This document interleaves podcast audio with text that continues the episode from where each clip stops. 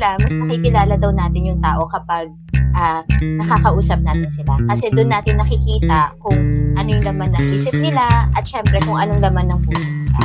Ngayong, ngayon ay meron tayong mas makikilala pa na bahagi ng after 10. So, pa, sino pa nga ba hindi ang punot dulo?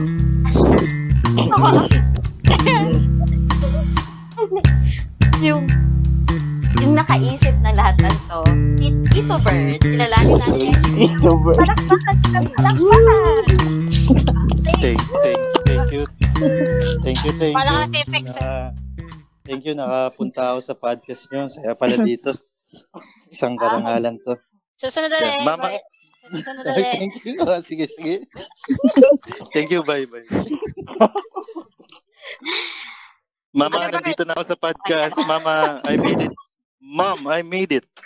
Ano ba? Ano pa ang gusto mo sabihin bago ka namin isahin? Kinakabahan ako. Sige, go. Okay. Sige, sige. Tuloy tayo. Ngayon, syempre, to start, iba pa rin, di ba, pag tayo yung, un- tayo yung unang nakakakilala sa sarili natin. To start with this episode, gusto kong itanong kay Tito Bert,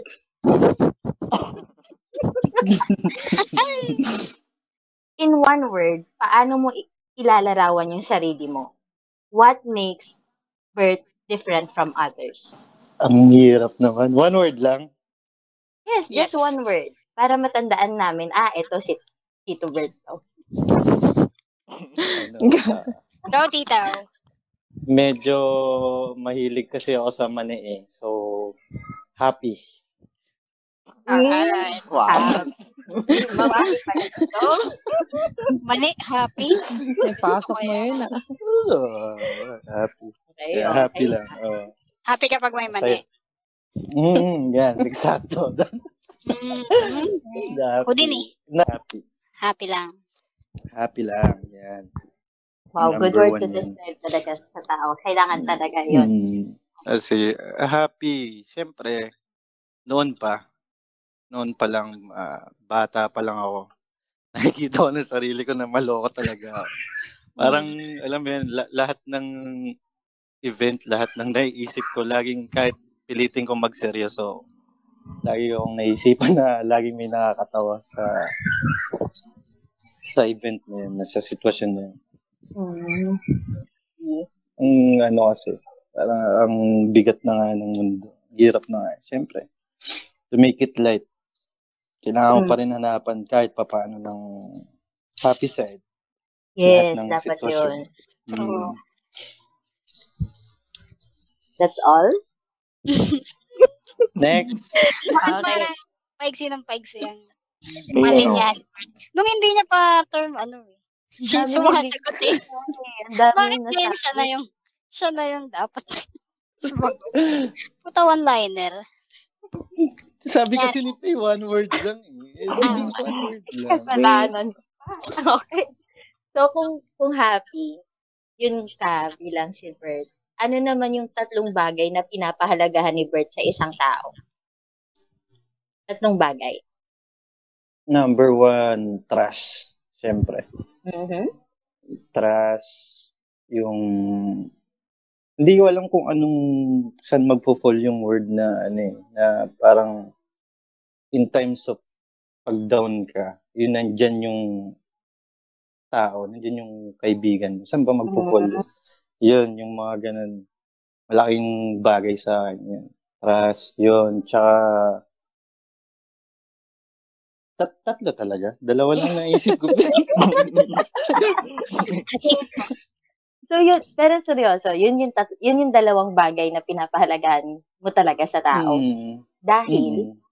with trust, bakit kailangan hindi talaga yung baba, mabasag, kumbaga? Kasi ano pa, time pala, yung pala. Gusto kong ano, Mm. yung time. Time, time, trust, tsaka yung pagkakatiwalaan mo siya sa, ay, nandyan siya pagka kailangan mo siya. Tangin na, ba't kinakabahan ba kasi ako?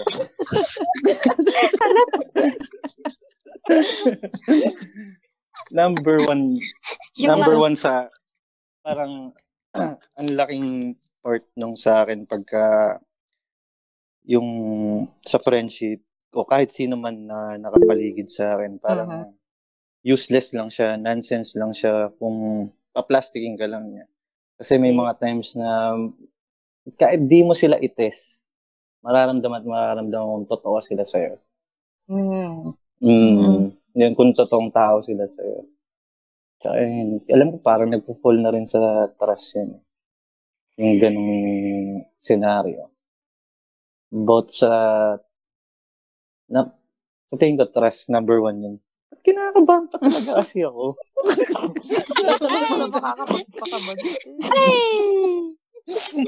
Alam mo, mas madali-daling tanong dyan. Karap-karap ako. Ano ka ba? Kurap-kurap ka daw. Ini inihintay niya yung what's your favorite color. Hinihintay niya yung mga. Yun yung, Kala niya yun yung ano ko eh. Hindi, yun yung ano ko eh. Yung, yung pinag-reviewhan ko eh. Yun yung pinagandaan ko eh. Ganito pala yung mga tanong dito. Hindi, curious lang ako kasi syempre, di ba, kilala ka namin bilang happy, a happy person, and a mature one. Kaya, Mm. medyo ano lang kami sa, medyo ano lang, curious lang din ako dun sa part na, kung itong taong to, lagi siyang masaya, ano kaya yung mga bagay na pinahahalagaan niya sa isang tao? And now, I know that trust, katulad lang din ng marami din talaga naman, no? importante talaga yung trust. At syempre pa, yung sinasabi mong second one, yung, ano yun, yung laging nandyan, lalo na pag in times of happiness man or in trouble. Hindi, hindi naman totally na laging nandyan. Parang once na nandun ka sa Kailangan. downside mo, Yeah. hindi ka niya iiwan. Kumbaga, Mm. susuportahan ka niya. Yun, number one yung supportive. Tapos, yun din, yung time. Kasi, time talaga, yung maglalaan siya ng time para sa'yo. Na which is, meron pa siyang mga importante, pat mas importante pa talaga kaysa sa'yo. Pero naglaan sila ng time para makasama ka lang, di ba? Oh. Maval, yan. Mas, mas, mas binavalue ko yun. You're Kasi, welcome. di ba? Sa Yan. bagay. Mm. Mm. Ben, may gusto ka itanong kay Tito Bert? Ah, meron. Ito, Bert, about sa personality mo naman, ano, um, nagkaroon ba ng tao na nag-influensya sa'yo para maging ganyan ka? Or you just made yourself that way? Hindi, yun yung hindi lang iisa, hindi lang dadalawa. Marami sila. Simula nung bata ako, simula hindi pa ako nag-aaral hanggang ngayon. Sobrang dami nag-influensya sa. Tapos lahat sila tinitreasure ko kasi kung wala sila, parang hindi ako ganun ngayon eh. Puta, showbiz na showbiz yung sagot. Grabe. Tayo mo kami magsabi niyan. Cliche yun. Ate ko nagsabi niyan. Sabi yun nga nga lang yung, ano, hindi yun nga, yung parang nag, ito, parang lately lang, nagsusulat ako ng, ng libro about sa mga nag-inspire sa akin. Ang, yung purpose ng libro talaga, hindi para isulat ko yung buhay nila. Parang ano yung natulong nila sa akin. Parang eulogy ko na rin para sa kanila yun. Kasi ba, alam mo yun, mas mauna pa ako sa kanila. Hindi ko na masabi yung dapat gusto kong sabihin sa kanila. Or baka, di ba? Or baka sila mas mauna. At least, meron akong sinulat para sa kanila. Tapos nandun, nandun lahat ng nilagay ko. Nilagay ko lahat kung ano yung mismong tumatak na ginawa nila sa akin. Sobrang dami nila. Mga 20 siguro, simula bata. Wow. Sobrang, so, sobrang dami nag-inspire about sa music, sa attitude, sa paano pakitunguhan yung mga tao, about sa work, about sa buhay, sa relasyon, halos lahat, iba-ibang tao, hindi lang iisa. Pero most sa kanila, puro kamag-anak ko, Mm, mga nakapaligid sa akin. Meron din mga times na ano, sariling sikap ko. Ako mismo nakaka ay, nakaka-discover na ah dapat pala ganito. Pero most sa buong buhay parang yun. Halos lahat ng mga nakapaligid sa influencer. Lahat sila, halos lahat mas matatanda sa akin. Walang mas bata sa akin na naka-influensya sa Oo. malaking bagay rin talaga na quality yung ano, circle mo, eh, no? Talagang Yeah. may naano sila sa buhay mo. Yes. Sobra, oo. Mm. Ang ano lang, ang swerte lang kasi alam mo yun, may care din sila sa akin. Kumbaga kahit hindi ko i- hindi ko i-request na turuan nila ako, tulungan nila ako. Hindi ko alam, parang part na na Or baka iniisip ko lang na, ano, na tinuturuan nila ako pero ganun lang talaga sila. Gets nyo? Mm. Gets. Parang, parang ganun. So, parang sa akin, once na may, minsan hindi rin sa turo, kumbaga situational din. Minsan, paano pag ganitong sitwasyon, anong gagawin mo? Yun. Tapos natatandaan ko siya, tinatandaan ko siya. Nasa puso ko siya. Sa mga dala ko hanggang ngayon. Actually, yung sagot mo, Bert, parang dumudugtong siya dun sa sinasabi mo kanina, binavalue mo yung time. Parang Mm-mm. lumalabas siya naturally sa'yo talaga na how you value time and the people na ma- maiugnay mo sa mga panahon. Mm, mismo ako rin, ako rin din gumagawa din ng paraan para makasama sila. Kasi may benefits eh. Tsaka hindi lang yun eh. Parang nagtuturo rin sila na parang give and take din. At the same time, natututo ko sa kanila. At the same time, natututo rin sila sa akin. Yes. Na kahit ganin, ga, mm, kahit ganitong age ko. Kasi most sa kanila matatanda na eh. Mga 30 plus, 35 plus na. Mm. So parang sila, parang trip nilang maging isip bata. Nakausap nila ako. parang ganun. So para, nagulat nga ako ba't ang nung high school ganun, parang matured na ako. Tingin ko dun sa mga nakapaligid sa akin. Pero kung titignan sa group, sa group of friends namin, parang hindi ako totally matured. Siguro nagmukhang matured lang ako sa atin. Eh kasi ako yung mas basta parang ganun, mas mas matured. Ikaw yung environment na ano, matured sa'yo. Parang ganun. Hmm. Pero sa totoo sin hindi. Hindi talaga. May mas may mas totally na description Mm. Ng mature, maturity talaga.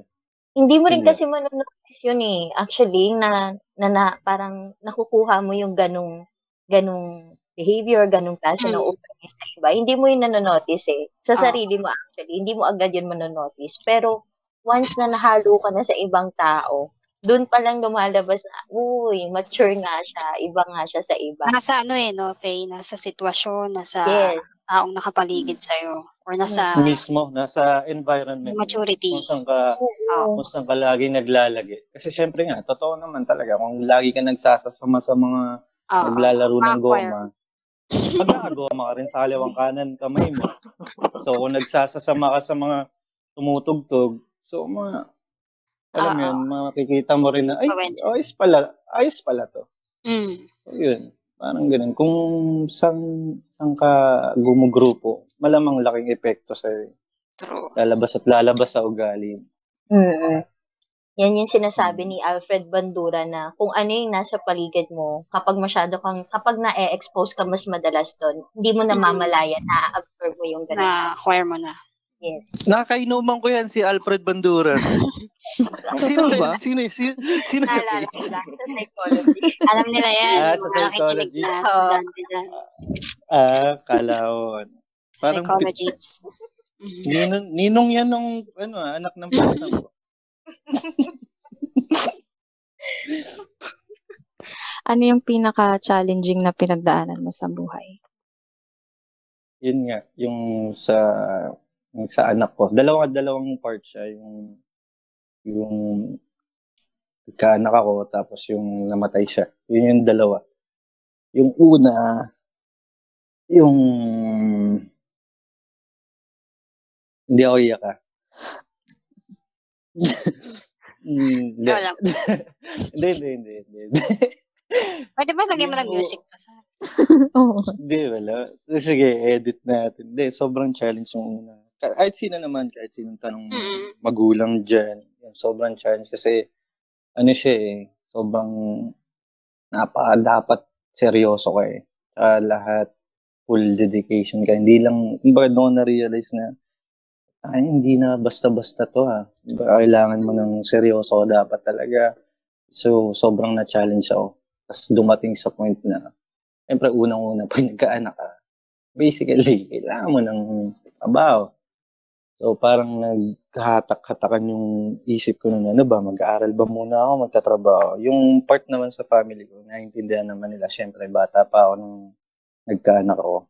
So, parang gusto nila na mag-aaral muna ako. Pero, alam mo yun, ang taas ng pride ko ba? Hindi. Parang, para panindigan ko to. Hindi ko nakita na tama ba siya o mali yung decision ko. Pero medyo tama, medyo mali. Tapos parang naisip ko na, sige, mag-work na lang ako. Tapos nag-start siya. Sobrang dami kong pinagtrabahuan nun. Na parang nagtrabaho ako sa Pure Gold pa nun dati. Nagtagal ako doon, mga isang buwan. Malis na ako kasi di ko nagustuhan yung Sobrang tagal ah. yung parang pinaka-challenging lang sa akin kung paano ko siya alam mo yun, pero bandang dulo, parang naisip ko, sana pala nag-aral na lang ako muna ako. Pero yun nga, may reason bakit yan. Nag-restaurant din ako. Well, lahat parang inano ko, trinay ko, na which is di ko naman talaga trip. Hindi ko naman talaga passion yung ganun. Kaya napilitan lang ako dahil ibubuhayin ka na eh. Tapos yun, sobrang challenging lang siya. Ano kasi ako, eh, pagdating sa hanggat maaari, ayokong umasa. Yun yung nag-ano sa akin. Oo. Nung time na nagkaanak ako. Alam ko, alam ko, sobrang, alam ko, susuportan, susuportan nila. Pero ayokong mag-stick lang sa ganun na, ayokong mag, mag-relax lang. Hindi, may susuporta naman sa akin. Pa- parang ma- ewan ko, ah, parang instinct na rin yun pag nagkaanak ka. Para ma-feel mo din na kailangan, parang ma-feel mo na, hindi, tatay ka, eh, responsibilidad mo yan. Hindi responsibilidad ng iba yan. Kahit Mm, ka tama. mag-anak lang. Parang dapat ikaw bubuhay dyan. So, yun, sobrang challenging niya. Yung pangalawa, yun nga, yung after three years na matay siya, sobrang challenging din. Kasi, ultimo, hindi kasi namin alam nga, yun nga, nakwento ko, hindi namin alam kung anong ikinamatay. Ultimo, sa death certificate, alam mo yun, ako yung magpipill up, binigay sa akin, sir, sir, papill up na lang nito. Tapos sabi ko, ano yung cause of death? Sir, kayo na po maglagay. Alam mo yun, yung, fuck, taka, yun na, ano to? Sabi ko, tapos di, kasi nga, hindi, hindi rin sila pumayag na ipa-autopsy yung sa side ng, sa ano niya. Kasi nga, bata pa daw. Para sa akin, ang purpose ko lang naman, para lang magkatuldok sa tanong ko na bakit namatay niya. Yan, ta, sa anong, anong nangyari? Parang ano, hanggang ngayon, di ba, pag tinanong ako, basta, ang nangyari sa anak mo? Di ko, hanggang ngayon, di ko pa masabi kung ano yung pina, ginawa namin. Kwento na lang namin sa doktor na ganun na nangyari. Tapos parang cardiac arrest na lang yung nilagay. Parang, pero hindi pa rin siya sure. Parang hindi ka pa rin maka... Pero, alam mo yun, tapos na. Na at least, kaysa naman tumagal pa yung, kung may sakit man siya o hindi, tumagal pa, mamaya, alam mo yun, yung maghirap siya sa hospital, at least may mga ganong bagay na, at least di na siya naghirap. Kaysa yung maghirap pa siya. Yun lang, sobrang yung pinaka-worst and best na nangyari sa akin sa buhay ko. Siya na. Isip ko lang, kasi parang ah, yung ganong sitwasyon sa kahit sinong magulang. Di ba nga sabi nila pag yung yung bata na walang ma- ng magulang, ang tawag ay ulila. Pero kapag yung magulang yung nawalan ng anak, hindi mo na alam kung anong itatawag mo sa kanya. Kasi yung sakit na nararamdaman ng magulang, Mm. kapag nawalan ng anak, walang salitang makakatumbas doon. Oo nga, no? Di ba? Tsaka, iba kasi pag magulang yung naglibing sa anak niya eh. Dapat Yes. baliktad, di ba? Mhm. Kaya, sobrang sakit din nun. Mm, pero, syempre, ah, sabi ko lang kanina, na ang si Albert ay happy. Very happy. Hindi, pero ano, ah, Ano. Diba? Kasi, mm, dek, share ko lang, Oh. share ko lang. share mo May, lang, may go. share lang ako. Isang napaka, alam ko, ewan ko kung nakwento ko na sa inyo to. Yung time na burol, yung burol ng anak ko. Mm. Kasi yung sa, explain ko muna, yung sa side namin, tsaka sa side ng babae, iiba sila the way of, uh, ano sila mag-grieve. Parang, sa kanila parang solemn na, lalo na pagka bata, kailangan walang sugal, walang ano, na, which is, man, uh, respeto rin namin kasi ganun, ganun sila eh. Tsaka, isa pa eh, probinsya. Sa side ko naman kasi, hindi ko naman siya nakikitang mali. Mm. Hindi ko siya nakikitang mali na kailangan. Kasi, alam mo yun, dati, yung namatay yung lola ko, may video pa, may nagigitara. Na, hindi ko siya hindi ko siya nakikitang mali. eh. Kasi parang ang sa akin, ang ano ko doon, ang tingin ko doon, parang ang bigat na nga nung sitwasyon niya. Tapos papabigatin mo pa. Mm. Parang gumawa ka naman ng paraan kahit papaano para maging light lang yung situation. Kasi unang-una, magmukmuk ka dyan, umiyak ka dyan. Wala, hindi mo na mababalik, di ba? Hmm, Tama. Parang mas may stress ka pa nung ano. Kaya nung time ng burol niya, parang alam mo yan, nandun din yung saya. Hindi hindi dahil masaya ako kasi namatay. Wala naman siguro mag-iisip ng ganun. Oo naman. Mm. Yun, hindi. Kasi may misinterpret ng ibang tao eh, na nakita na kasi on the spot, on the time na yun, parang sinabihan may worse na nangyari na parang nasabihan pa ako na ang saya ko daw kasi namatay daw yung ano. Alam mo yun, parang Mm-mm. hindi, hindi, sinong bobong taong mag-iisip na namatay na nga nagsasaya pa. Oo. Yun yung mga, hindi ko alam, hindi ko sila masisaya kasi ganun sila mag-isip. Eh, para sa akin, way na rin siya ng ano eh, ng unang-una parang napakahirap pagsama-samahin sa isang bahay lahat ng naging kaibigan mangyayari lang yan pag may namatay na tao. Oo nga. Tapos yun, masaya kasi parang may, mini reunion siya. Doon kami nagkamusta. Pero at the same time, nandun yung lungkot kasi alam mo yun, masaya ako dahil nakita ko yung ano eh, support. Doon yun nga yung sinasabi ko. In times of the downside ka, nakita ko yung support. Kaya parang na-filter din kung sino yung totoo sa hindi. Or kahit hindi nila ako pinuntahan doon, ma, mag, malalaman mo sa tao na nag-care siya sa ano mo, sa ano nangyari sa'yo. Kumbaga, yun. Yun lang. Kaya ako nga, sabi ko nga eh, sabi ko, pag ako namatay, mas gusto ko, unang first day ng burol, may Battle of the Band, ganun. Tapos, sa tapos pangalawang araw, pwede may sports fest, ganun. Pwede nagba-volleyball sa, ano, sa, sa pool. Tapos nandun yung kabaong ko sa, ano. Hindi naman siya, hindi siya literal, pero gusto ko masaya. Alam mo yun, tapos pagka last day na ng burol, awarding na. Mga ganun.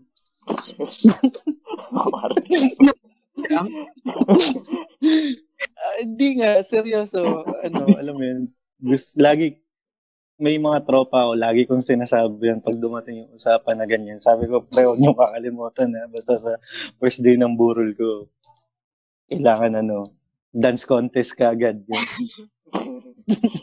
Pero normal yan sa ano, sa mga Pinoy. Ewan ko, baka dito lang, baka dito lang sa culture hindi, talaga. may, hindi, may, may mga siguro, depende sa mga probinsya, at sa mga, lalo na sa mga Oo. matatanda. Pero in general, Hmm, depende pa rin.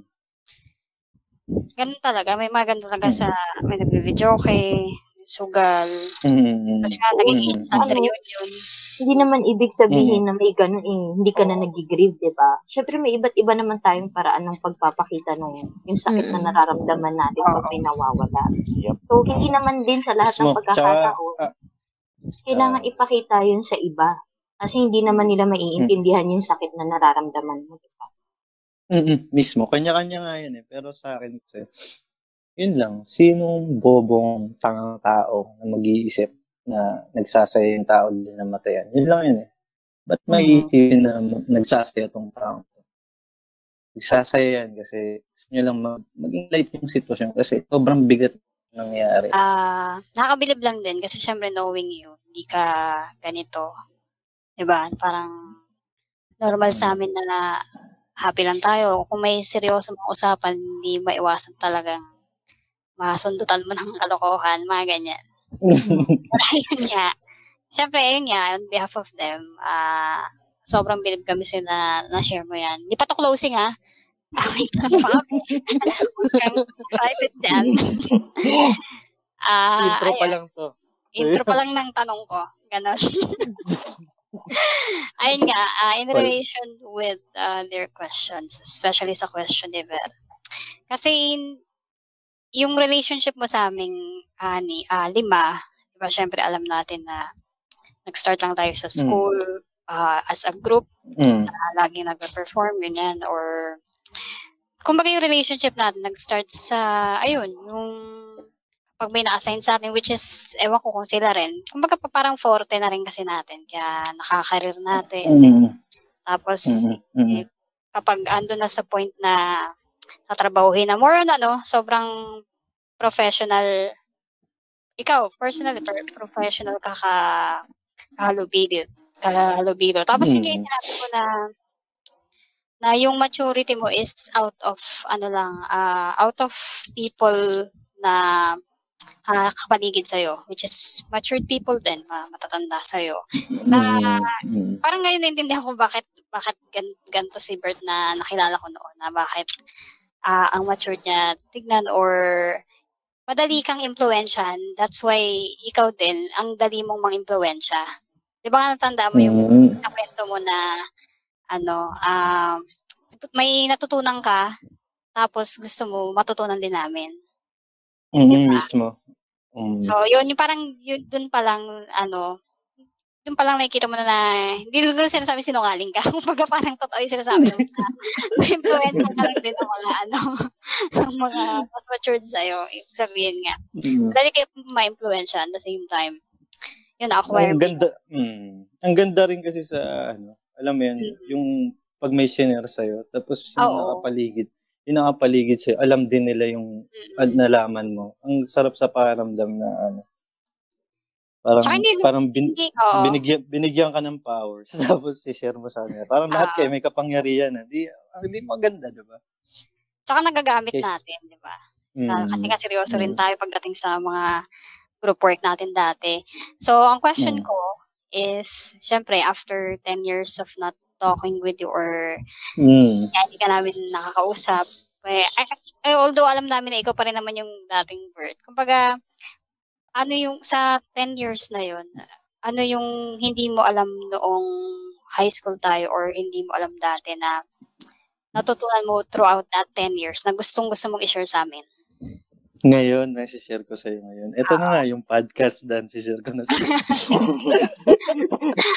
natutunan niya, ano ba? Ang haba ng tanong ni Dan. Okay na, next Eh, question. pre- ano ang, drama ng ano kanina eh. Siyempre, medyo i-light natin. Ay, ah, Ayan. ay, 10 years, sobrang dami. eh.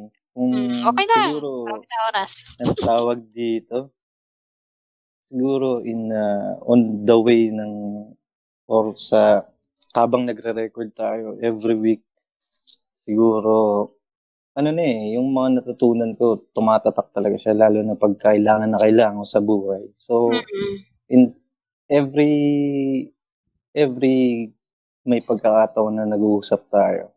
Siguro, isa-isa na yung lalabas sa kahit di ko sa kahit sadyain ko hindi. Ma, isi-share at masishare ko sa inyo sa sobrang dami. So, parang, yun na. Yun ang gusto lang sabihin na, umattend lang kayo lagi ng recording. May isi-share ko. Tayo eh. okay ba? Okay ba yung tanong ko? Nakonvince mo lahat sila. Oo. Oo. Sobrang, sobrang dami kasi. Pero most on, ano siya, sa buhay. Na, pero sa tingin ko, yung mga natutunan ko, malamang, natutunan nyo rin siguro yun. Sa Iba-iba bagay. lang tayo ng sitwasyon tsaka event kung paano natin na tutunan yung ganong. Mm. Pero yun na nga. Attend lang kayo. Ako na bahala sa Ba inyo. yun hindi sinagot? Depende ko kasi sa sobrang dami na rin, Faye. Kumbaga, Ang dami. Ang Sobrang hirap. dami. i- i-pick. Mm. Ano na lang siguro. Na abang nasa recording or kahit hindi tayo nagre-record. Pagka may mga sitwasyon na sa, sa tingin ko, uy, parang naranasan ko rin yan. I-share ko yung naranasan ko. Tapos, paano ko na, paano ko na solusyonan yung ganong pro- problema man o isang sitwasyon. So, parang, ganun na lang. Kasi sa sobrang dami niya. Mas maganda kasi mas situational eh, para mas alam ko yung sasabihin ko. Oh. Sige, Kaya let me, ano, let me revise the question ni Dan. Put. Para Okay. may nasagot ka. Alam mo. Sumagot, ah.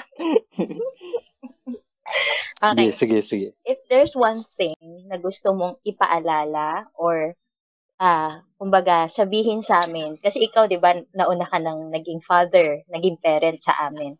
What is that one Mm. thing na gusto mong i-remind sa amin bago kami dumating sa ganong stage? Ay, ang ganda ng tanong mo. Pe, ito lang masasabi ko dyan, wag na kayong mag-anak. Uy, grabe. Hindi, joke lang. Wag na muna. Kumbaga, Maganda bago ang pinaka, pinakamatinding lesson na na ano, try nyo munang i-secure lalo na financially. Number one yan. Kasi hindi biro. Yung sasabihin mo may 100k ka o million, pucha, saglit lang yan. Kala mo ang laking pera niyan. Tapos yan, pagka sa bata. Kasi ang daming gastusin. Yun. Tapos, hindi lang din financial. Dapat, ano ka rin, mentally prepared ka. Na alam mo na yung mga sitwasyon. Kasi nung time na yun, ano ko eh, bata talaga yan. Mo yun, Mm. hindi ko pa parang alam mo ngayon ngayon ko na lang din naiisip na eh, dapat pala ganito, dapat pala ganyan. Kaya mas maganda na prepared na prepared bago talagang dat planado. Kaso yun nga, 'di ba? Minsan may mga plan sa sobrang konkreto na yung plano, minsan di natutuloy. Pero ang inaano, ang inaano ko diyan, hindi ko sinasabing pagka kailangan may 200,000 na kayo or milyonaryo na kayo bago kayo maganak. Hindi ganun. ah. Sa, sa totoo lang kasi once na tumanda na, tumanda na tayo, yung sobrang mga 30 or 35, 40. Alam mo may mga, ano kasi, may mga na-experience ako, may mga nakasama ako na gustong gusto nilang magkaanak. Pero di sila magkaanak. Alam mo yun, kumbaga, ang point ko is, kahit hindi ka pa, kung in times man na nagkaanak ka nang hindi ka prepared, alam mo yun, parang, nung time na yun, parang ang mindset na lang is blessing siya. Mm. Na, ayun, ayun na yung magiging sobrang inspirasyon mo na talagang gagalingan mo. Oo. Mag-iipon ka. Wala nang Depende rin sa, oo, kumbaga, ano, Eto na. hindi ko sinabi, oh, hindi ko naman sinabi na, ano, baka kasi, ano, sabi, ano ko kasi, mag-ipon daw muna, eh. hindi. Pagka, ano, mapipil nyo rin yun eh, ma, alam niyo, yung pag-go na kayo na gusto nyo na magkaanak, mag-alala. Mm. Kahit siguro, wal, hindi pa kayo financially prepared. Kasi, ba, oh, baka kasi dumating yung times na prepared nga kayo, tapos, alam mo yun, Hindi ka naman hindi naman- ready. Mm. Tsaka hindi rin, may mga times na ba, ano ba, hindi, hindi ka na magkaanak kasi matanda ka na. Oo. Yun lang. Pero, maganda pa rin talaga kung prepare ka sa lahat. Mm. Okay na ba, Faye? Ay, Okay na. Okay na. May natulong ba parang parent na parent ah.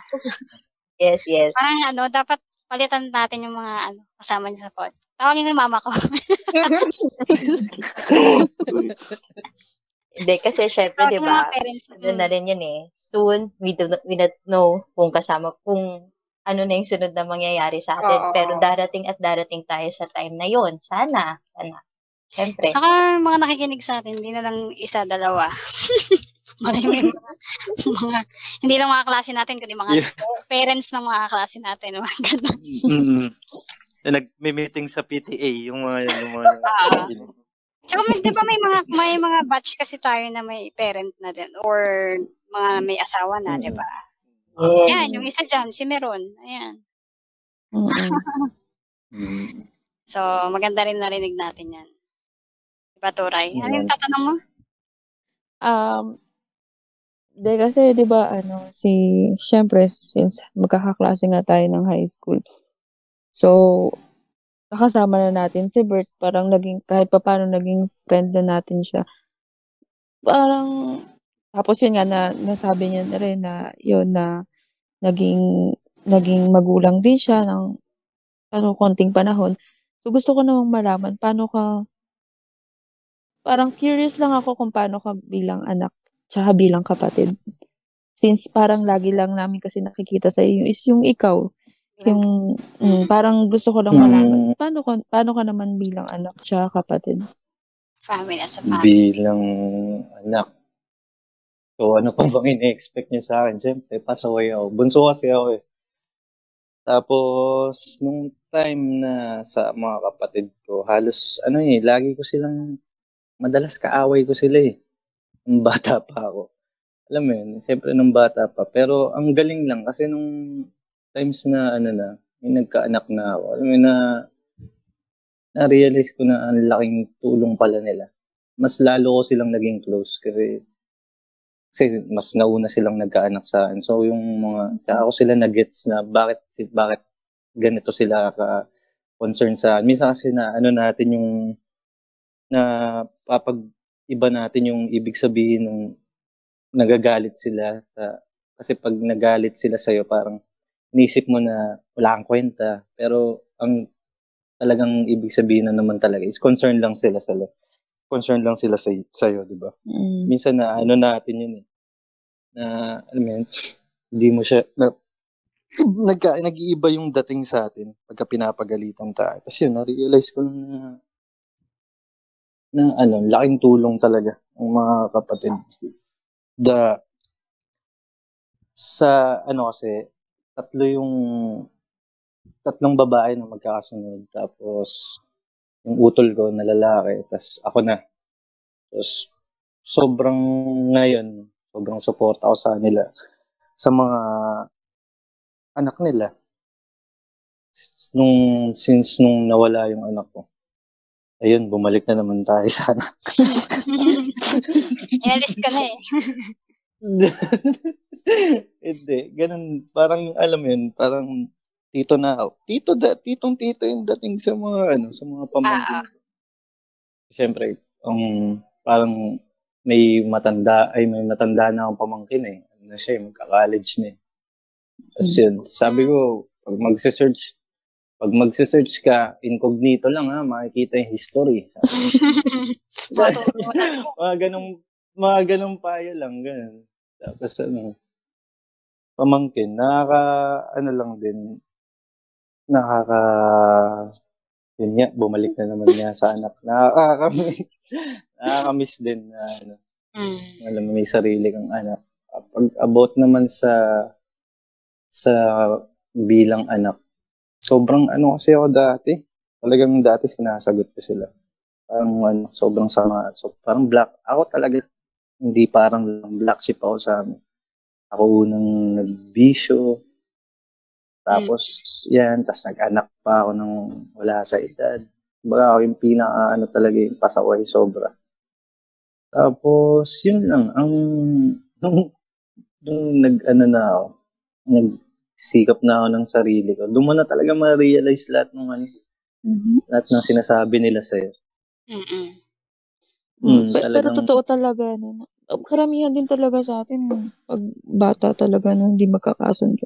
Pero pag, pag nito nga lumaki na, pa, ganun din ako, eh, actually, may ganung experience din ako. Eh.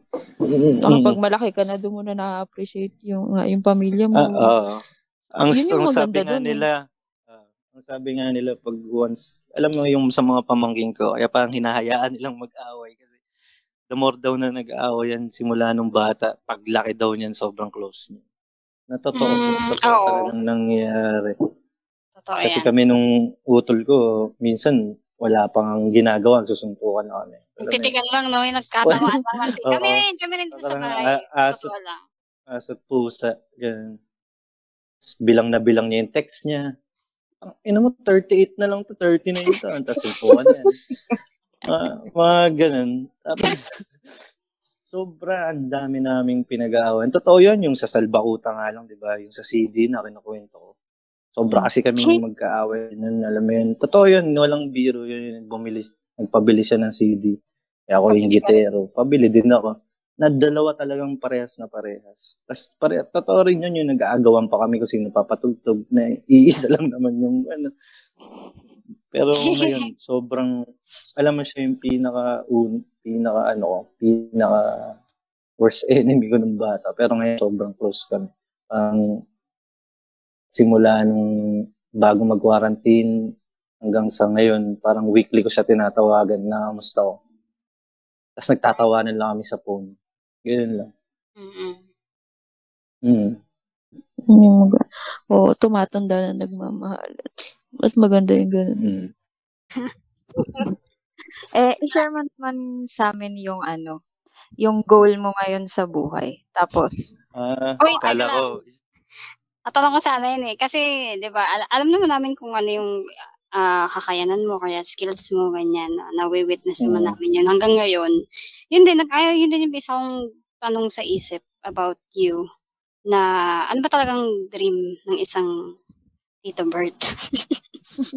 Ano Ever lang, since. makapag, mm. ang ano lang, makapag-podcast lang yun, every week. Mukha mo. Showbiz. Showbiz. Hindi, I mean yung pangarap, simulan mo sa ano, pangarap mo ng bata, ganyan, hanggang sa paano na-develop yun, ganun. Hindi, sa totoo lang wala talaga akong ano, wala akong pangarap talaga ng bata. Well, alam mo yun, wala akong specific na Mm. yung paglak paglaki ko, gusto ko maging security guard. Walang ganun. Ah. Walang, walang ganung isip sa akin ng bata hanggang sa mag-college ako. Parang, ano, parang mismo sa Mm. sarili ko. Parang hindi ko pa din sure yung kung ano talagang gusto ko. Tapos one time, merong isang binigyan ako ng opportunity na makatugtog sa isang bar. Ano, high school pa ako nito. Mga se- second year, third year, hindi ko alam kung ano. Alam mo, basta high school pa ako. Parang nagkaroon ako ng ng isang araw lang yun na tumugtog sa bar na kasama yung banda ko. Tapos yung, yun yung feeling na tumutugtog ka habang nagigitara ako. Yung kumakanta yung buong audience. Parang yun, yung parang, alam mo yun, yung kalagitnaan na paisip ko. Sabi ko, ang saya nito nga. Parang, alam mo yun, parang gusto ko na ito. Parang ganyan, parang feeling ko hindi ako magsasawa na na gawin yun. Tas one, tas kahit mga, alam mo yun, kahit mga small event lang, kahit hindi sa bar, kahit inuman lang, tamang tugtugan lang. Alam mo yun, may mga time na may birthday yan lang, tapos parang bibidyo sila. Tapos nagsawa sa video O, gitara naman, gitara naman. Parang, Mm. alam yung once na pinaggitara nila ako, tapos tapos lahat na, ano na eh, lahat sila go na go. Alam mo yun, na, napakanta mo yung buong crowd Oo. iba yung iba yung iba yung dating sa hanggang ngayon hanggang sa parang itong mga nakaraan parang hanggang ngayon nagagawa ko siya parang iba iba pa rin yung dating sa hindi ko siya masabi na pinaka goal ko talaga parang yun lang yung Baka So, yun parang- ang passion mo. Kasi, Oo, Nick, ib- yun. mm iba yung ano iba yung pakiramdam ko parang wala siyang katulad pagka na naririnig kong kumakanta sa paligid ko yung ako yung tumutugtog. Iba yung dating. Iba yung ano sa iba yung kilig. Oo, tsaka Mm. naalala ko nung high school, di ba? Tumutugtog ka sa go. Parang yun yung nagko-connect-connect sa atin nun eh. Kasi, Oo, kasi Mm, package tayo nun eh. May isang, mm, diba? Oo. ang, hanggang ngayon na ano ko siya sa tingin ko yung goal na yung tawag dito about sa la- buhay talaga. Siguro ano lang sa akin. Magka, magka-business lang ako tapos na stable. Parang okay na ako doon. Ah, yun yung pinaka-goal ko sa ngayon. Parang makapag-ipon din, tapos mag-business. Parang ang tagal ko nang iniisip na mag-business about sa isang chill lang na kapihan. Tapos may mga libro na pwede kang mag-review. Uy. Tapos yun, ang tagal ko nang iniisip yun. Tapos may video Tapos- sa gilid. Eh, joke lang. Tapos na tapos joke po. Gusto mo magrambulan yung mga customer. Hindi, joke lang. Basta yun, pina... Tapos ano pa, parang barb, barbershop siya. na Sobrang chill din. Na Pwede magpamassage. Yun. Parang yun, yun sa ngayon, yun yung pina gusto kong mangyari sa buhay. Yun, sa tingin ko, parang may ano kasi, may parang feeling ko pag, alam mo yun, parang makakontento ako pag ganun. Mm-mm. Nafe-feel ko na parang kontento ako sa ganun. Kaya siguro ang seryoso din ng mga tanong namin sa'yo. Kasi, di ba, parang mas kilala ka na namin dun sa side mo na light side, happy Mm. side. Mm. So, ngayon, medyo hindi kami curious kami dun sa side na yun na mga ganong bagay na pala. Ah, Kung paano ako nagiging seryoso. Ako, pagka talagang kailangan seryosohin, seryoso to. Tulad na ito, nung podcast, sobrang, alam mo yun, every, every, Every episode, ano, na, hindi, um, I mean, uh, every, kung anong factor na kailangan sa, kung anong mga requirements para mabuo to. Alam mo yun, ni-isa-isa ko. Na, para maging, parang gusto kong aralin siya from top to bottom. Tapos, isi-share ko sa inyo na, Mm. ito dapat na maganda para at least sabay-sabay tayo na alam din natin na kung paano nag nag-work yung podcast. Pero hanggang ngayon syempre hindi ko pa din alam hindi pa rin talaga pulido. Nag-aaral inaaral at inaaral ko pa rin. So, paano pa lang naman din tayo. Simula pa lang. Yun lang. Sa ngayon ang pinaka sana gift nyo na lang sa birthday ko. Yung at least maglaan lang kayo ng time kahit one and a half hour kada recording. Yun lang. Actually, naninibago ako sa'yo, Bert. Kaya, di ba, parang nung nagsimula tong mga ganitong bagay, hindi ko alam kung ako lang or sila, sila rin na parang ngayon ko lang na-realize na very sentimental ka nga. Kasi, I May ganon, may na very funny ka lang eh. Tapos, May ganon. sentimental niya sa maraming bagay. Kaya, hindi ko alam kung anong nangyari, anong factors, bakit, bakit, nag, bakit ganun, or ganun na talaga siya. Hindi lang, hindi lang natin siya nakikita ng ganun dati. Hindi. Paano? Feeling Sa get-go, ganyan na hindi siguro. Ah, yung ganyang side, hindi sa totoo lang ngayon lang nung nag-start tayo mag mag, mag podcast. Ngayon lang namin narinig yung ganyang side mo na ito yung kumbaga pag may kasi kung tatanungin ka dati, feeling ko di ka sasagot ng matino eh. Ate yung ganun. Or kung mag-uusap-usapan tayo, So, sumagot ba siya ng matino ngayon? Sumasagot ba siya? may pinagbago. Hindi, May pinagbago ba? Joke lang, joke lang. yung bird kasi dati parang hindi mo siya mahihikait mag-open ng ganyan. Parang hindi niya trip, no? Parang hindi niya trip yung mga ganyan. Unless- Ganun ka tingnan dati. Diba? Unless magiging useful sa... Mm. Mm-mm. Anong hindi hindi trip hindi trip na mag Na ganitong usapan. Parang ano, Kumbaga hindi parang- ka okay. Ah, Parang ganun. Ayoko niya, ng drama niyo naman. Parang ganun. Oo. Ano ko kasi, ganun eh. hindi siguro na may misinterpret niya lang. Hindi ko Tama. siya kin ako hindi ko hindi ko kina-categorize na drama. Parang mas nag-ano rin sa akin kasi yung value ng buhay, kung paano yung pinaka nagmamatter talaga sa akin kung paano paano ka pakisama ng tao tsaka paano ka makisama. Sobrang ano sa akin. mm Sobrang ang, ang- mm, ano yung Ber? But sa perspective ko naman bilang ano, lalo siguro sila Mm. Ibora kung nandito sila, masasabi rin nila talaga na ano, may mga moments ka talaga na yung seryoso, life advice, ganyan. Dami mong ano, Mm, pinapasa sa amin. Kumbaga, oo, Tulad ma- na? majority ng time, ano, parang puro saya, puro kalokohan. Tapos, biglang Hmm. magkakaroon ng moment na parang bababa yung mood. Tapos, biglang sasabi ka ng something na seryoso. Na tatatak talaga. mm, oo nga na. Anong sinabi ko nun Ber? Seryoso. Pikit-pikit daw. yung pikit-pikit. yung, yung, gaya nga na sinabi ko last time, yung pinakatumatak talaga sa akin na kapag nagka-idea ako or kami, idea, kayo po, Mm. nagka-idea kayo, ano Sulat agad, Mm. i-record nyo agad. Kasi pag So, ano na yan, lumipas na yan, mahirap ng ano, mahirap mo ng balikan, mahirap mo ng maalala ulit. Sayang, Mismo. yun talaga. Mm. Ang dami ng, ang dami ng, ah, Sabi ko, buti pa siya niya naalala niya. At si Bes, di pa yung naalala. Pikit. Pumikit. Ber, ang ganda nung sa'yo. Yung kay Bisel kasi medyo ano siya, more on, more on sleeping siya. y- ganun lang siguro oh, nung high school sa Mm. inyo.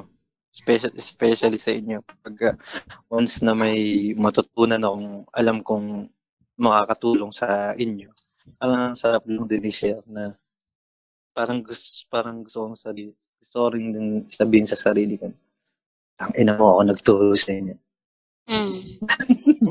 o hindi masama. Ay, ay, sa, sa seryoso, hindi hindi masama yung ganyan. Kasi may ganyan din akong may ganyan din akong attitude na ano, na gusto ko may matutunan din sa akin yung itong taong to kaya itong ah itong itong group na to mga ganun. Yung parang pag mag, mag, ganito kung mag-uusap-usap kayo uli. Kumbaga ikaw may mga masasabi sila sa iyo na ano, 'di ba? Hindi naman para ipagmayabang mo. Kumbaga ang sarap Mm, hindi, add ko lang, ah, diba? add ko lang din, parang ano kasi, parang kung ano yung gusto mong gawin sa'yo, gawin Mm. mo rin sa iba. Eh, Ipasa eh, mo. yun yung gusto kong, ga- oh, eh, yun yung gusto kong gawin ko. Gusto kong mas matut, may marami pa akong matutunan. So, once na pinapasa ko, parang alam mo, yun, manganganak ulit siya. Oh, may Mm. matutunan ka na namang iba. Pasa mo ulit. Oo. Hanggang Mm. sa naging ano na, naging ano na siya. Oo. Naging parang bisyo, bisyo ko na nung high school. Mm. Tsaka, ano lang din kasi, ang maganda lang din sa kanila. Kaya, lalo na sa mga kilabora, yan, sa mga nakapaligid. Ang maganda sa kanila, hindi lang basta-basta nila papakinggan ako. Pag ginagawa rin talaga nila. Kaya ang sarap din na ituro, magturo ulit sa kanila kasi ina-apply din nila sa buhay nila. Hindi lang basta na papakinggan ka lang. Kumbaga, sinabi ko tapos papakinggan tapos wala lang sa kanila. Hindi yung pangit naman. Sa kanila, talagang nakikita mong pumipikit-pikit talaga sila. Gag. isa na nagre-react isa. Ay, totoo Mm. yun. Hindi lang para ano, pa, hindi lang para masabi mo sa sarili mo na ang laki ng impact ko sa tao na yan. Kundi para, ang sarap sa feeling na ano, na nakikita mo na yung side na yun na, na nahihirapan siya is ikaw yung nakatulong. Di ba? Mm. Halimbawa, yung, halimbawa, yung tinuro mo nga na stage fright. Yung stage fright. Kahit medyo may pumalya ka yung kwento mo. mm. For sure, may mga natuto dyan. So, ayun. Mm. Na Faye. Yes. Actually, may naalala lang ako. Gusto ko lang din share kay Beth. Mm. Meron, merong isang play tayo no, nung high school na na magkagrupo kaming dalawa. Lagi naman, ewan ko ba, bakit parang madalas kami magkagrupo. Tayo tayo. Gumawa, gumawa kami ng script sa bahay nila, ng kaklase natin na malapit sa school. Mm. Ah, yung laging pinagpa-practice natin ng cheering, yun doon. Mm. Mm. Okay. Ang lawak-lawak ng ideas niya. Tapos, hindi ko alam, hindi ako nakasagot. Kasi na, nababother ako. Saan niya kinuha yung ganong idea? Kasi, Mm. ang alim niya naman yung pala. Tapos sabi niya na lang sa hindi ko siya magets. Kasi ang lalim nga ng sinasabi niya. Sabi niya, susubuan na lang. ako." Sabi niya ganun. Kasi hindi ko, Ano, ano, ano? Wait, wait. Chep, ka.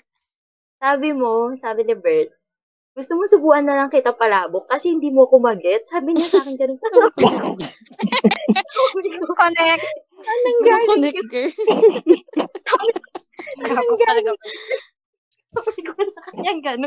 Tapos sabi niya, kasi hindi mo ako magets. Tapos sabi, alam mo, minsan sa sobrang lalim niya, hindi ko talaga siya maintindihan kung saan nanggagaling yung idea. so, ako. Natawa Ang- na ako naalala ko yun. Ewan ko, bakit bakit may palabok naman yun? Min, minsan, ano eh, sinasadya ko lang na, Walang connect. alam mo yun, oo, walang connect para magmukhang malalim. Hmm. Kasi nga hindi nga hindi nga maintindihan ang kausap mo. Oo, oh, ngayon, pag mo di naintindihan sa sab, oh, sabihin, ang grabe to mag-isip ko. Sa isip, pero, pero sa Pero wala isip-isip lang ko, kwenta. Oo, hindi, wala lang yun. Walang kwenta yun. Nabiktima na naman. ano lang, ah, ang sarap lang sobra. Ang, ngayon ko lang din na, ano yun, after 10, ngayon ko lang din na, alam mo yun, yung mga tinanim kong, tinanim kong buto, na pa, parang ngayon ko lang din Nagbunga na, parang, di, parang ngayon ko lang din natitikman yung mga prutas na tinanim ko. Alam mo yun? Tax parang- nila mo na naman yan. Nahani mo na. Pilit eh. Sige na, nai-impress na kami. Oo na. Hindi, ano nga eh. Parang nung time kasi, di ba, kunento ko nga sa inyo, parang nung time nung high school nga, parang feeling ko, hindi ako hindi. Parang hindi ko alam sa sarili ko na nakatulong ba talaga o hindi. Tapos parang kayo, kayong anim na lang yung na, sabi ko, at least may anim ako na uto. Parang ganun.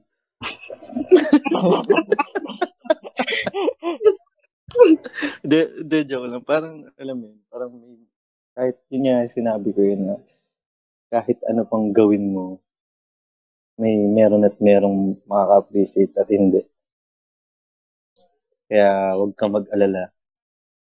Dahil kahit ano pa yan, meron at merong makaka-gusto niya. Mm, Feeling ko rin naman kasi talaga aware ka rin na may naituturo, na, ano yun, may na, may naituturo ka sa iba. Parang gusto mo lang din talaga na naririnig yun. Yabang mo na. Hindi, di ba ganun? Hindi. Hindi, di ba ganun yun? Ka- ka- parang masasabi mo na lang na hindi ako, hindi, hindi ako sure kung may na, may naitulong talaga ako sa inyo, may naituro Hindi, ako hindi sa naman inyo. talaga ako sure eh. Hindi ko rin, Ayun hindi ko rin kasi alam kung tumatak ba. Yun yung tanong, tumatak ba yung tinuro ko. Mamaya kasi nagtu alam kong, aware ako na nagtuturo ako, pero hindi ako aware kung kung na-apply ba nila. Parang ganyan. Tapos ngayon, Oo. ngayon um, parang ngayon, ngayon ko lang na-realize na Mm, ako Effect- sure ako, effect- ano, um, effective kay Bisel. mm, yun nga. Yung pikit-pikit. May natutunan siya sa'yo. At effective sa kanya, Bert. Hindi, pero kidding aside, um, sa akin pa lang, Bert, ano ka ba? Ang laki ng Mm. naitulong mo.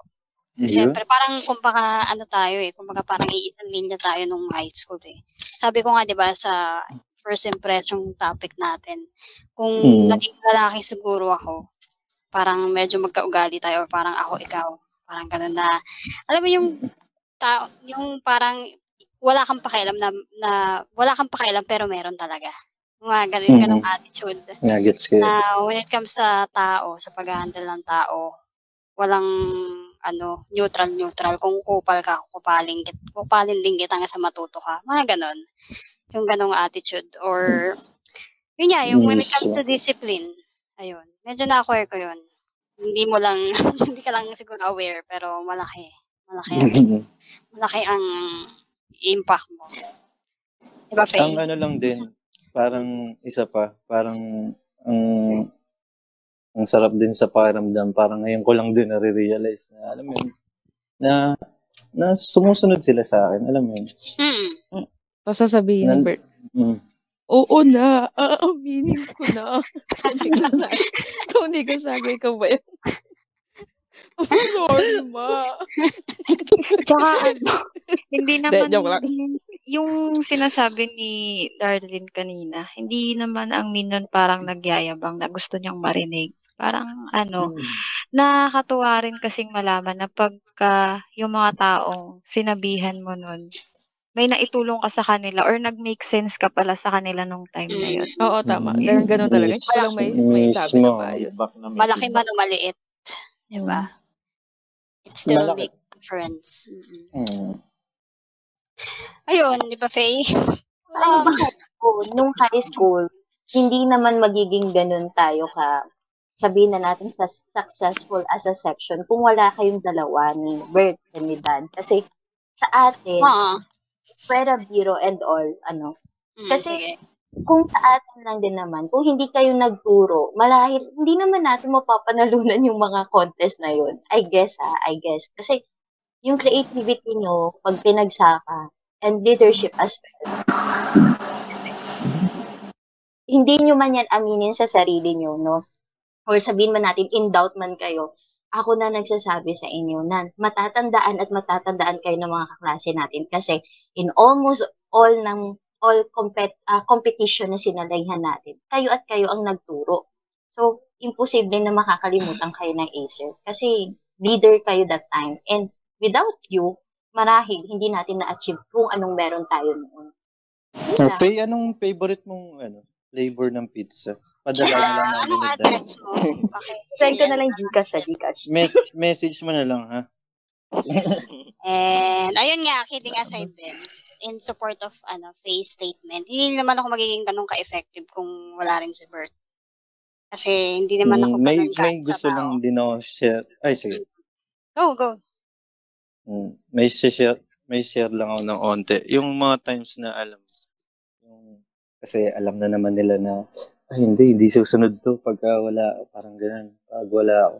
May time na parang gusto ko na rin, pwede kong member na lang muna ako. Pero alam mo yun, pag pinilit ko yung ganun, naaawa din ako sa iba. Na parang, Mm-mm. na ano siya, parang namimiss, parang nawawala na ng direction. Ang inaano ko kasi dun yung parang, pag walang nag-lead din, ko. sayang yung or hindi lang mapipil, sayang yung oras ng iba. Na, yun nga, yung nag-effort yung iba, tas yung iba hindi. Parang, gusto ko lang nung time na yun, yun na yung pinaka-goal na fair, be fair, na pag nag-effort yung isa, effort din kayo, kaya nga tayo tinawag na group eh. Yes. And hindi madaling maging leader. Kaya nga, bihira yung taong na-bless ng kakayahang mag-lead. Yun yun. Ah, nag-i-stand out Hindi. talaga kahit anong Hindi. gawin mo. Hindi ako na-bless, babe. Feeling ko, ako lang yung parang, alam mo yan, yung, sino gustong maging leader? Ikaw na, Bert, ikaw na. O hindi ah. Huwag ka nga. Ang humble dyan. Overrated. Kasi kahit, kahit parang alam mo mo, parang tinadyakan lang ako sa, sinabi mo na nga, di ba? Parang gusto mo tinadyakan lang ako sa likod eh. Di ba, minsan gusto mo nga maging member, pero hindi mo magawa Mm. kasi mag stand out ang mag stand out ang lead, ang ano, born leader. Ah, naks. Saka wala namang nagtatanong nun kung sino mag-lead eh. Parang Alam automatic. nila eh. Ayun. Hmm. Ang lalim ng Yun. ito kaya. Ano? Walang magtatanong kung ano burit kong kulay. Uh, kung Wala, paano Bert, mag- wala. Huwag kang umasa. Ayaw. Favorite subject. Sayang yung review ah. Pero kung sana, ang ganda rin sana kung dito si Ebora. Kasi may mga, Oo may nga. mga s- amit, parang pina, pinagtatago ako ng sekreto ng dati. Sa lahat, kung, ba, kung, kung gusto nyo pa talaga maano, ma, ma-unlock lahat ng mga secrets. Dapat na Ebora. Kaya May kulang pa palang bato. Para Oo. Sana susunod dito na siya. Kasi, alam mo yun, may mga times na, ano rin eh, siya rin yung nag-ano sa akin eh. May Mm. times na siya yung nagpapalakas din sa akin minsan. Parang, alam mo yun, minsan, hindi man nalata, parang, tayo na, kaya ko ba to? Minsan may mag tayo na, Bert, yari na naman sa yan. Parang gaganunin ka ng ano ba?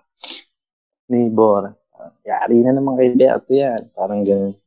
Tapos yung, alam mo, yung mga, ano, yung pag mag, pag mag-play na, ah, group 1, tapos sabihin, tapos Albert, tapos uh, biglang may a-appear sa'yo. Sabi, bakit? hindi ba, hindi ba nagsisimula? A-appearan ka na. Uy, ito. Oo nga, naalala ko yung mga Ah, moment na yan. Tapos, tapos ay yung mga- shit, sila na naman. Mapapaganon.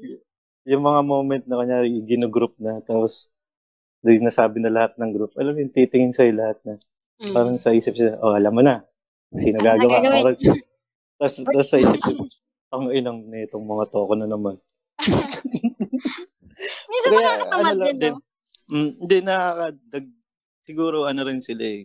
Hindi kundi rin dahil sa kanila. Parang factor din sa kanila na nandun sa sila yung pressure sa akin na pag di ko ginawa to. Kasi ang pangit, yun din ang pangit minsan pag alam nilang magaling ka. Mm. Yung expectation Andun nandun na. eh. Parang Mm. pag di mo ginalingan pa na, na mapapahiya ka na. Ano. Kaya minsan kailangan mong i-maintain na. Hindi. Lahat yan. Pero which is good din. Yun lang. Sana may mga natutunan ka. Saya pala dito sa ano niya, sa podcast niya. Pwede, pwede bang mag-guest ulit dito? Ayup. Naingay talaga. So, yun na. Ngayon, at least, di ba, dalawa na. Dalawa na sa six members natin ang nakilala natin ngayon. And actually, di ba, na-realize ko lang na minsan pala talaga yung tao, ano, hindi lag, dahil lagi mo siyang nakikitang masaya, eh, yun na siya talaga. Yun na siya lagi. Iba pa rin talaga pag nakausap mo siya, pag nalaman mo yung mga experiences niya, and the way he think, the, ano yung sa other side. So, yun yung, ang dami kong nakuha ngayon kay Berto. Ngayon ko lang siya nakilala na sa iba, na more than just a happy person inside a classroom. More than that. So, Na- thank you. Dad? Napakalimami si Tito. Na after 10 years, di ba? Yung parang ngayon mo lang talaga totally narinig. So, nakakabilib lang din na marami pa pala tayong malalaman about him. Di ba? To think na tayo yung kasama niya throughout high school. Ayun lang. So, thank you din, Bert, Hmm. kasi sobrang naging open ka sa amin. Alak ka na si Tito. Alright, thank you, thank you, thank you. ano ah, this, this, disclaimer lang ah, yung sinasabi niyan dalawang yan, totoo yan ah. Baka sabihin, Oo ako naman. kumuha ng script niyan. baka, baka sabihin, hanggang ngayon, hanggang ngayon, scriptwriter pa rin si Berto. Nagdedirect ko talaga. Dedirect pa rin eh. Thank you, thank you sa inyo. Ang gaganda ng medyo, yun, medyo dark, dark times, yung ano, na Mix, mix emotion, ko. Mixed emotion. Pero at least, di ba? Di naman, pangit din naman yung laging seryoso. Pangit din yung laging masaya. Mm. At least, balance lang. Yun lang. Salamat. Thank you. Thank you, thank you. Yan.